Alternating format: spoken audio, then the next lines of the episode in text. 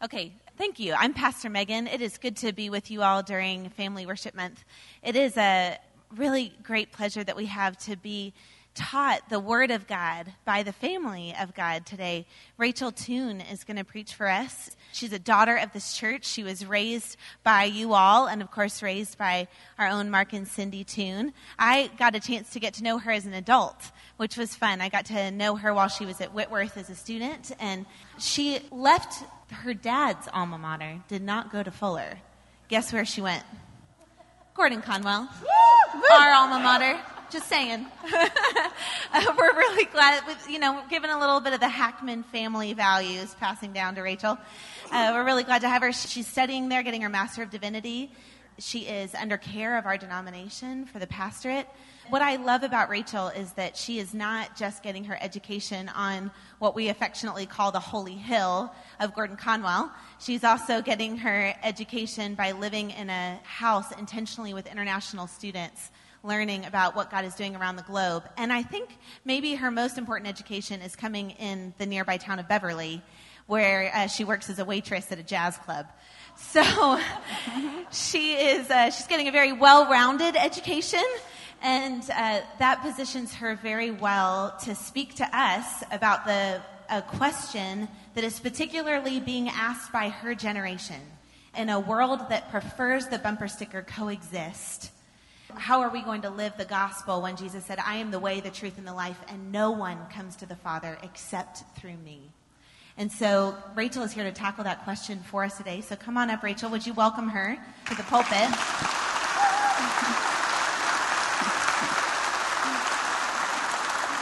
See, the only ministry inheritance I had to inherit was my mom was at the piano every time. So I, so let's pray for you as you, as, as you preach the word. Holy Father, you are our Father, and so it is your Spirit who is at work in each of us. And you have gifted your daughter Rachel particularly to be the part of the body that speaks the word.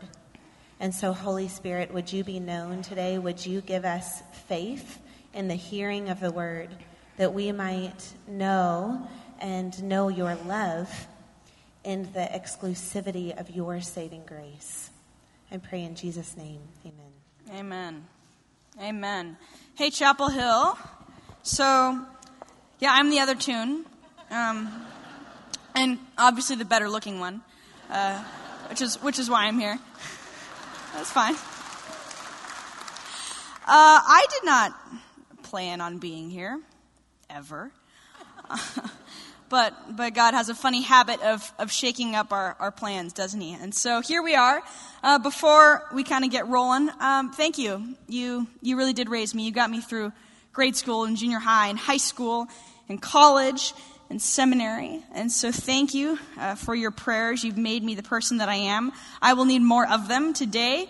Uh, and also, as I face the next season of life, I'm looking at maybe uh, more school because you know um, so maybe doctoral work, maybe getting a job and making money. I hear people do that. It must be nice.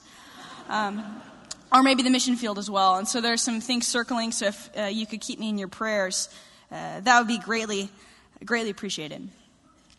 So this summer, I got to go to St. Andrews, Scotland for, you know, school sorts of things. And I checked in at the, the Boston Logan Airport and they said, hey, all right, you're good to go, but you're going to pick up your last boarding pass for your last little leg in England. So, so, great, off we go. Six hours later, I land in Manchester. And then the, the airport people come and they take us off the plane to customs where they stop us. And they ask for boarding passes as proof of travel. Because evidently, being escorted off of an airplane just isn't enough proof of travel. And so I told them, well, I don't have that. Um, I was supposed to get it here. And the guy said, well, that's ridiculous. And I said, well, you're ridiculous. And so, you know, back it went.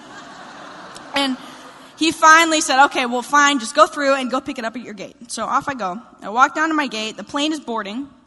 And in a very calm, Christ like manner, I say, can I please have my boarding pass? And she goes, oh, you can't get that here. You have to go down to the ticket office. So, okay, I dash down, plane's boarding, and I burst in in a very frenzied and very unchrist-like manner, say, I need a boarding pass right now. And then a very sweet, Ellis-like little man comes over. And goes, Oh, you can't get that here. The lady who prints them is out to lunch.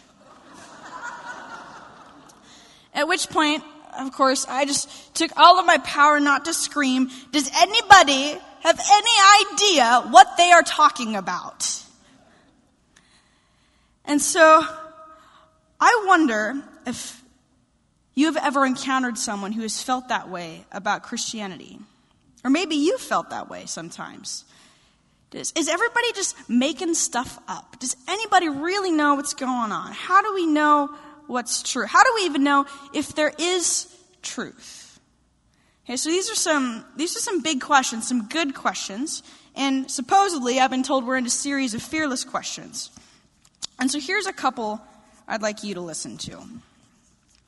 Why is Christianity the only right way? Isn't this intolerant? Why must God be objectively true and knowable in this postmodern world? How could Jesus be so arrogant to limit the path to heaven to just himself? Can there be more paths to heaven? These are really good questions. And in our age, and especially with my generation, they're real important ones. Uh, but the good news is we are not the first to ask them. So if you've got your Bibles, turn with me to John 18. We're going to look at the trial of Jesus before Pilate. So hear the word of the Lord. Then the Jews led Jesus from Caiaphas to the palace of the Roman governor. Pilate summoned Jesus and asked him, Are you the king of the Jews? Is that your own idea? Jesus asked. Or did others talk to you about me? Do you think I'm a Jew? Pilate replied. It was your people and your chief priests who handed you over to me. What is it that you have done? Jesus said, My kingdom is not of this world. If it were, my servants would fight to prevent my arrest by the Jews. But now my kingdom is from another place. You are king then, said Pilate. Jesus answered, You are right in saying I am a king. In fact, for this reason I was born, and for this I came into the world to testify to the truth. Everyone on the side of truth listens to me. What is truth? Pilate asked. This is the word of the Lord. Hmm. Lord God, this is the most important question we can ask, and we ask that you fill us up with your spirit. You've promised to do so because we've gathered in your name, and you reveal your truth to us. Amen. What is truth? Sounds kind of familiar, doesn't it? Because, see, Pilate, 2,000 years ago, is asking our question. And it's a little bit of a cliffhanger, isn't it? Because what does Jesus say? Let's, let's look. What's he say? What is truth? Pilate asked. With this, he went out again to the, to the Jews and said, I find no basis for a charge against him. So what's he say? I got all day. What's he say?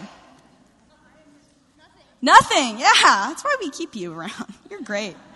Um, yeah, Jesus doesn't say anything. Pilate doesn't give him the chance, does he? He turns around and he walks away. So, what gives? Why doesn't Jesus answer if this question is such a big deal?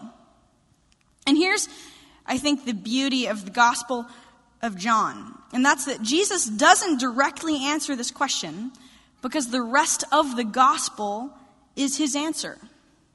Jesus doesn't just testify to the truth, he actually embodies it. And we've known this the whole time. We got a sneak preview in chapter 1, okay, when John told us that the Word, who became flesh and dwelt among us, that's Jesus, he was full of grace and truth. And then, if you skip ahead to chapter 14, Jesus himself just tells us straight up I am the way and the truth and the life.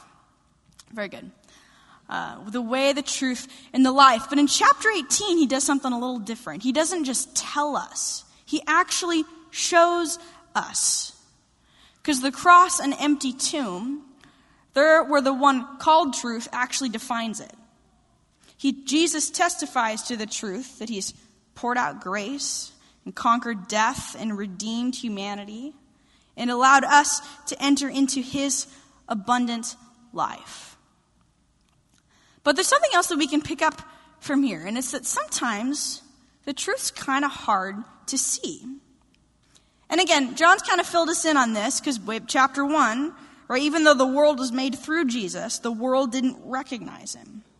And here, up in 18, Pilate literally stares truth in the face and completely misses him. So now we're kind of back where we started, come full circle. And so, how do we know that we're back to our original question? How can we know that Jesus is true? And it might even be a little bit harder now to answer because of our worldview, which is called postmodernism. Everybody say postmodernism. That's good.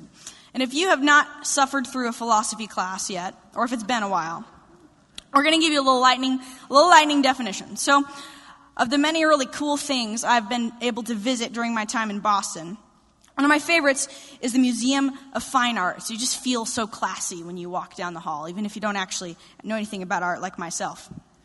And art's kind of a funny thing, right? Because some of it you're going to look at eventually. And you'd be like, hmm, that's some fine art. Right? I mean, that's not open to discussion. Who's going to disagree with you on that? Okay, but then you might, let's just say, walk down the contemporary art section of the Museum of Fine Arts, and you might stumble upon Blanco y Verde. I'm just going to give you a second just to bask a little bit. Um, so that's a contemporary masterpiece, obviously. And if you're a kid, will you raise your hand, please? If you're a kid. Yeah, or kid at heart, that's fine. If you think you can do better, just keep it up. Yeah. I mean, I don't disagree with you. And in full disclosure, I don't know anything about art. I mean, I can't even draw draw straight lines in my textbooks. That's why my roommate won't let me borrow any of hers. Um, but supposedly, the message of, or the, the idea behind contemporary art is it lets the viewer interpret or provide meaning for the piece. Okay, so in theory, everybody can look at Blanco y Verde and see something different. Whether that is in fact the case, I leave you to decide. But this is the message of postmodernism, which is the dominant worldview of the Western world, because reality, meaning, truth, okay, these are all a product of our own experience, our own feelings, our own culture, our own opinions. They're shaped by all of those things, which means that truth is relative, it's unique to each context, and it's always changing. Which also means that according to postmodernism, there's no such thing as absolute truth, something that's true across the board. So if we're playing by these rules, how can one religion claim to be right and say that everybody else is wrong? Isn't that intolerant? Isn't that arrogant? How do we engage with this? Aren't because aren't all religions can't they be true in their own way? And those are good questions, and those are hard questions. But here's the deal. To claim that all religions of the world are true is simply a logical contradiction. And it's because we're not claiming the same thing about who God is and about what the world's problem is.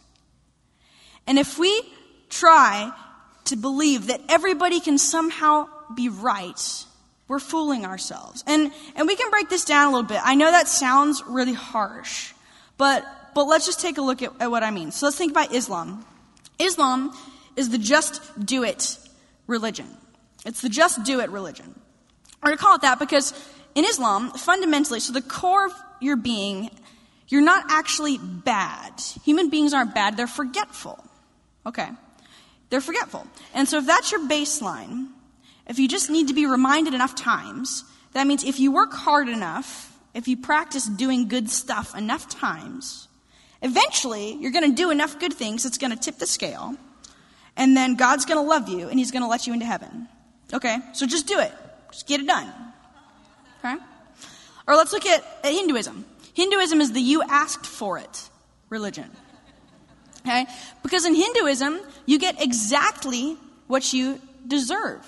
At its core, it is just.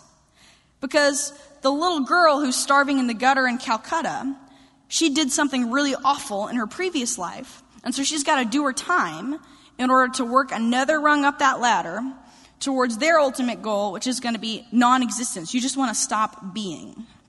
Okay, so you asked for it. Or let's, let's talk about nihilism. This is actually philosophy, but it kind of shapes the way you think like, like a religion does. And nihilism is the nothing really matters position. Okay, so nihilism says that this world is one giant accident. You are a biological phenomenon. Your life has no meaning, no purpose. You're going to die and be eaten by worms. And that's it. I mean, that's the premise of that. You're going to be annihilated. You of see how that, how that lines up. So those are three very different positions, aren't they? And then there's Christianity. And Christianity is going to say that he did it all. See, Christians say that we are not just forgetful. In fact, we're a train wreck. Because, see, we were, we were created good way back when, but then we disobeyed God, and so we inherited what Pastor Megan calls a, a sin orientation. Okay, so a bentness in our hearts. And we're never going to close the gap. We can never work hard enough. We can never try hard enough. That this is a pass fail sort of thing. God doesn't grade on the curve, and we've all flunked out. Okay? We're not just forgetful. Christianity also says that you don't get exactly what you deserve. And thank God for that. Because what we deserve is death and permanent separation from God. And the only reason you don't have that coming is because of God's grace, because of who God is, and not because of anything you've contributed. And uh, Christianity also says the world's not an accident. You are not a mistake. You are not a biological phenomenon. You have purpose and meaning in this life because you are made in the image of God. And that God loved you enough to die, take what you had coming on his own shoulders, and draw you into his own abundant life. So when we talk about Christianity, we're talking about Jesus. It is all about what Jesus has done for us and not what we have done for ourselves. So again, we're looking at very different claims, aren't we? And the fact is, if you lay all of those out, someone is going to be right and somebody is going to be wrong. And for the last 2,000 years, billions of people have bet everything they got on Jesus. But then again, here we are back again. Why should we believe Jesus? Why, why should we bet on him? Why should we think he's the truth? How do we know? And just like that, here we are back with Pilate, interrogating Jesus, because he's still on trial, isn't he? And so, to talk about how we can prove Jesus to be true, I want to call two witnesses. And so the first one is the witness of the Word, it's the witness of Scripture. Is anybody um, curious if I got on my airplane? Mm-hmm. I did. Um, so I was standing in the ticket office, getting very frustrated, ready to hit something, and you know the sweet little Ellis-like man came back, and he says, "You know what? Come with me. Come with me, and I will. I'll take you to your gate, and we'll just we'll take care of it there." Okay, great. So off we go. The plane is about to leave.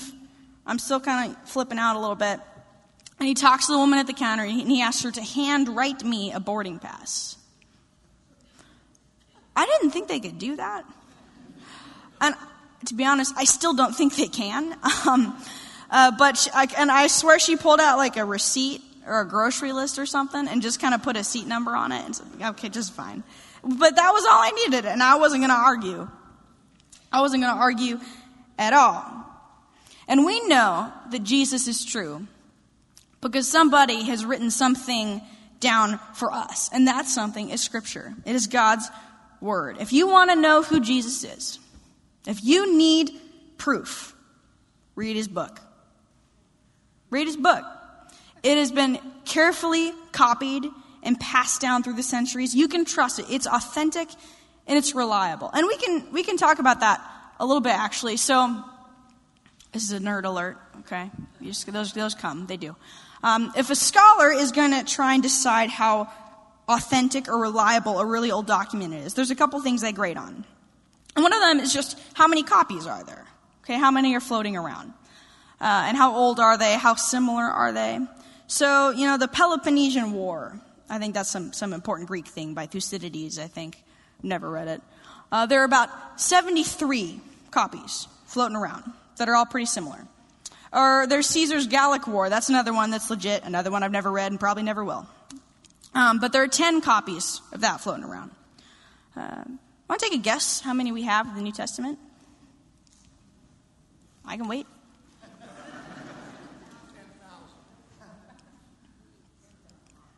Lots, yeah. Try 14,000.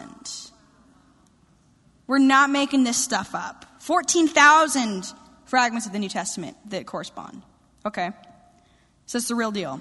But we're not just talking about some horribly boring history textbook either, because this is God's Word. And we call it that because it's living and active. And if you're not careful, it's going to transform your life.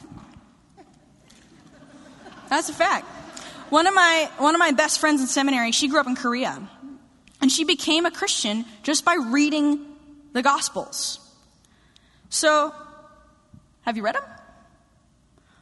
And if you haven't tried this already, I encourage you to grab a friend and jump into the 90 day challenge where you read one chapter of the gospel. So that's Matthew, Mark, Luke, and John. Those are the four gospels. Read one chapter every day for 90 days. Do it with a buddy, it's always more fun that way. Uh, and as you do, just pray this little prayer Holy Spirit, will you reveal the truth of who Jesus is to me? Because you don't just do this by yourself. I mean, we don't just read scripture on our own. That's where you can get some real weird stuff because we put our own sin into it. But we need the Holy Spirit to fill us and to reveal truth to us. And Jesus has promised that His Spirit, His Holy Spirit, will come and he will be present. So don't just take somebody else's word for what the Bible says about Jesus. I double dog dare you. Read it and find out for yourself. So that's witness, witness number one. That's the Bible. But there's another really important way that we can know Jesus is the truth. And I would have never gotten on my airplane if it wasn't for the funny little British guy. And most of the time, we need somebody to grab us by the hand and say, Hey, come with me. There's somebody I want you to meet.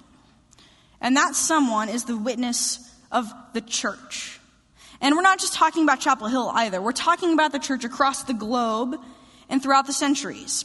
Because the only reason you know who Jesus is is because apostles planted churches all around the Mediterranean, because the martyrs died for him in the Colosseum, because really faithful bishops and pastors and priests and lay people shared Jesus with their kids and, it's, and their neighbors, and it spread.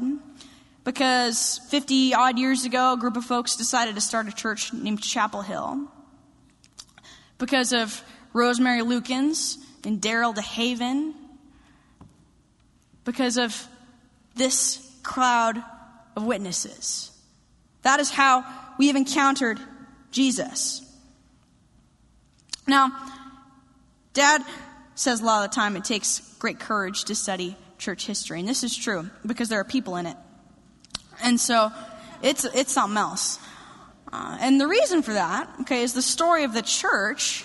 It's really our own stories writ large, our own stories on a bigger stage, on a grander scale.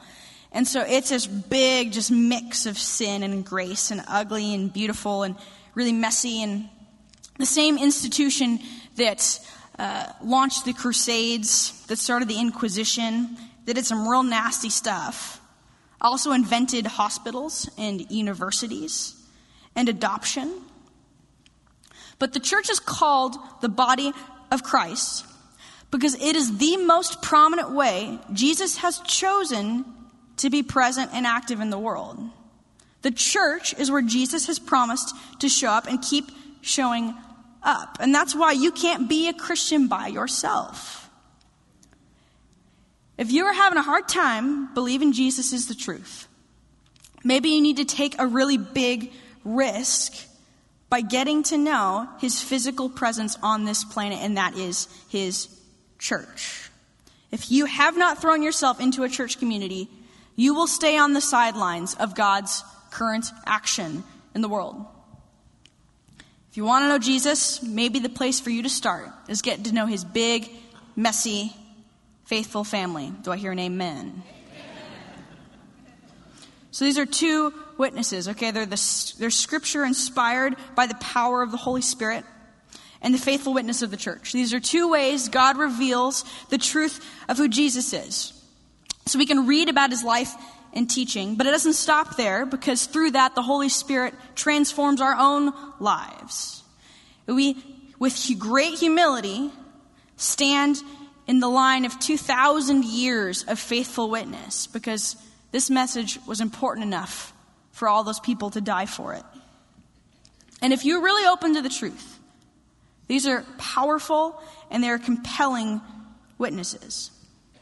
And if you're doubting whether Jesus can really be the truth or not, don't just dabble. Jump in. Jump in with both feet. See for yourself. Read his gospel. Pray for his spirit. Invest in his church. But what if, let's just say, you speak a language where, in which the Bible hasn't been translated yet?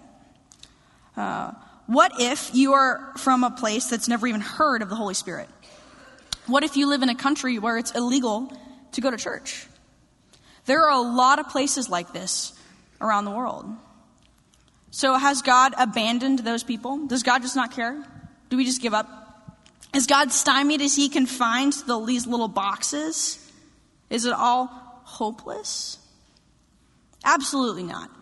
Absolutely not. Never, ever, ever underestimate the power and the love of God. It is so much bigger than we think it is.